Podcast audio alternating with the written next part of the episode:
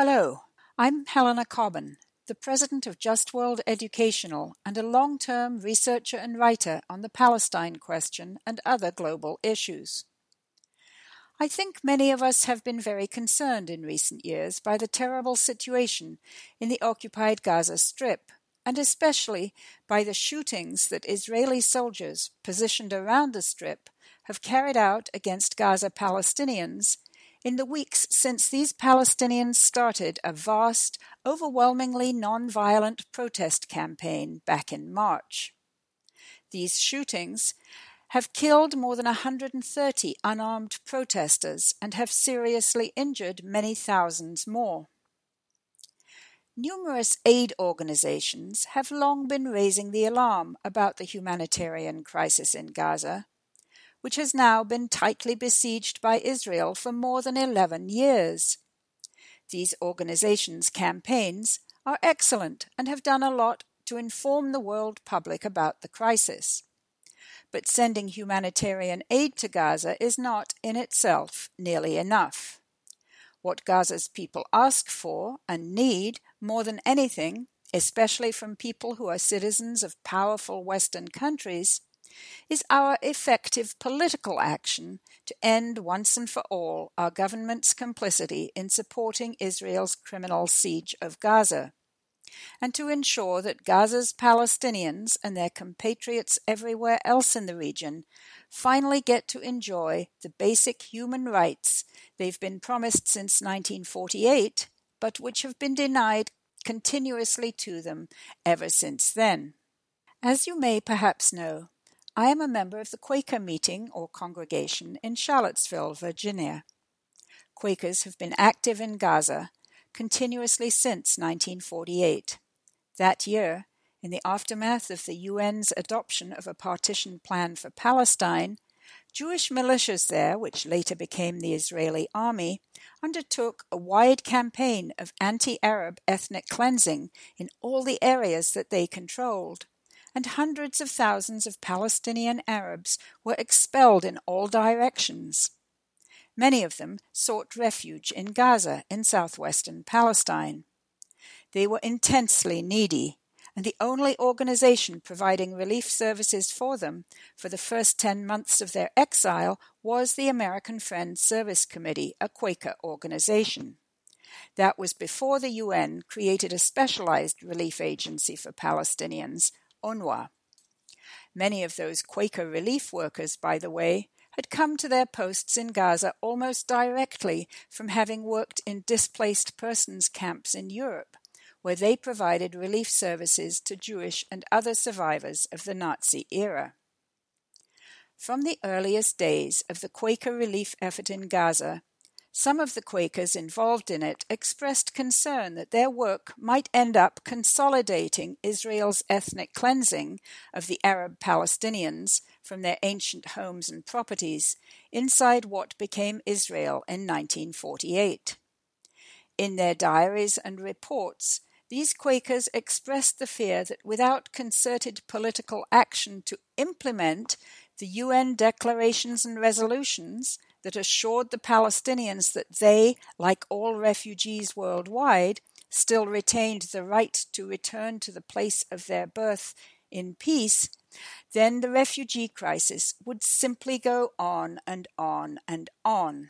And thus it has proven. Here we are, 70 years after 1948, and the Palestinian refugees from that year have still not been allowed to return to their ancestral homes homes to which, in most cases, they still carry legal title from before 1948 and to which they still carry the front door keys. Today, around 70% of Gaza's 2 million residents are either the refugees from 1948 or their direct descendants. It was those refugees' continuing desire to return to their families' original homes that was the main goal of the nonviolent ma- mass protests named the Great Return March that started back in spring. Since 1948, successive governments in Israel from all the country's different governing parties have not only blocked the Palestinian refugees' right of return, but have also denied that any such right exists.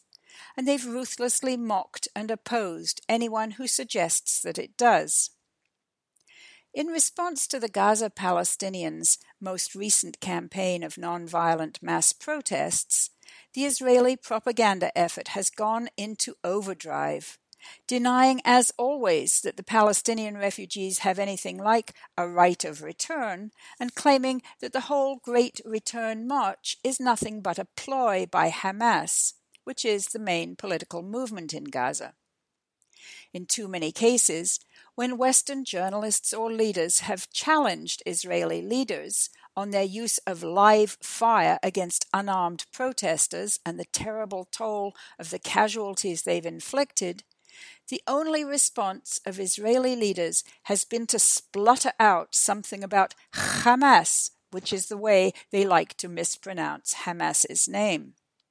And so great has been the demonization of Hamas among publics in the Western world that any mention of its name has, far too frequently, been enough to silence the Western questioners.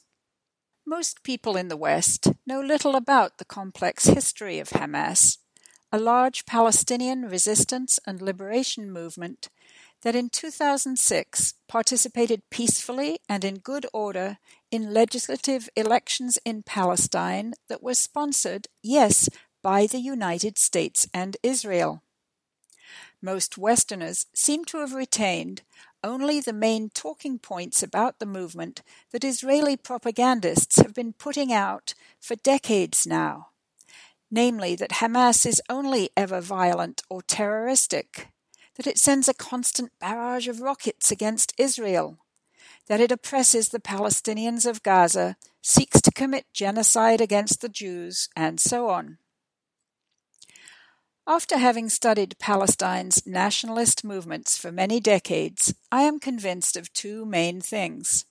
First, that the chronic and serious humanitarian crises being experienced by Palestinians in Gaza, the West Bank, Syria, and elsewhere, require a strong and effective response at the political level, not just in terms of more endless humanitarian aid. And second, that we cannot mount or even start to plan the needed political action unless we have a much better understanding of the role and history of Hamas. We cannot allow the Israeli leaders' simple invocation of their scare word Hamas to shut down discussion and halt the political action that is needed to end the siege of Gaza and ensure that Palestinian refugees in Gaza and elsewhere finally get to enjoy the rights that the international community has guaranteed to them since 1948. That is why our nonprofit, Just World Educational, recently produced a simple four page fact sheet on the topic Understanding Gaza and Hamas. You can download it as a PDF from our website at the bit.ly short link bit.ly slash factsheetgh, all of that lowercase except the last G and H, which are capitals, bit.ly slash factsheetgh.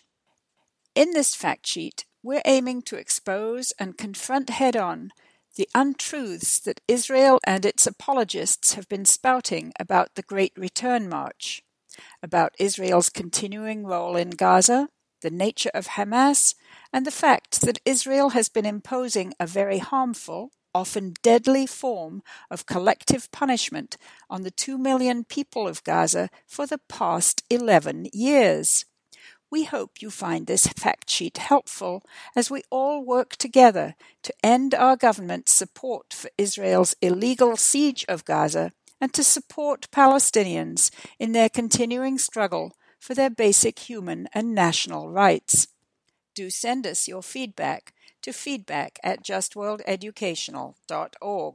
You can find a lot of other great information about the Palestine question and other issues of global peace and justice at our website www.justworldeducational.org. You will also find a donate page there that tells you how you can support our work through an online or snail mail donation. We look forward to hearing from you. Stay well.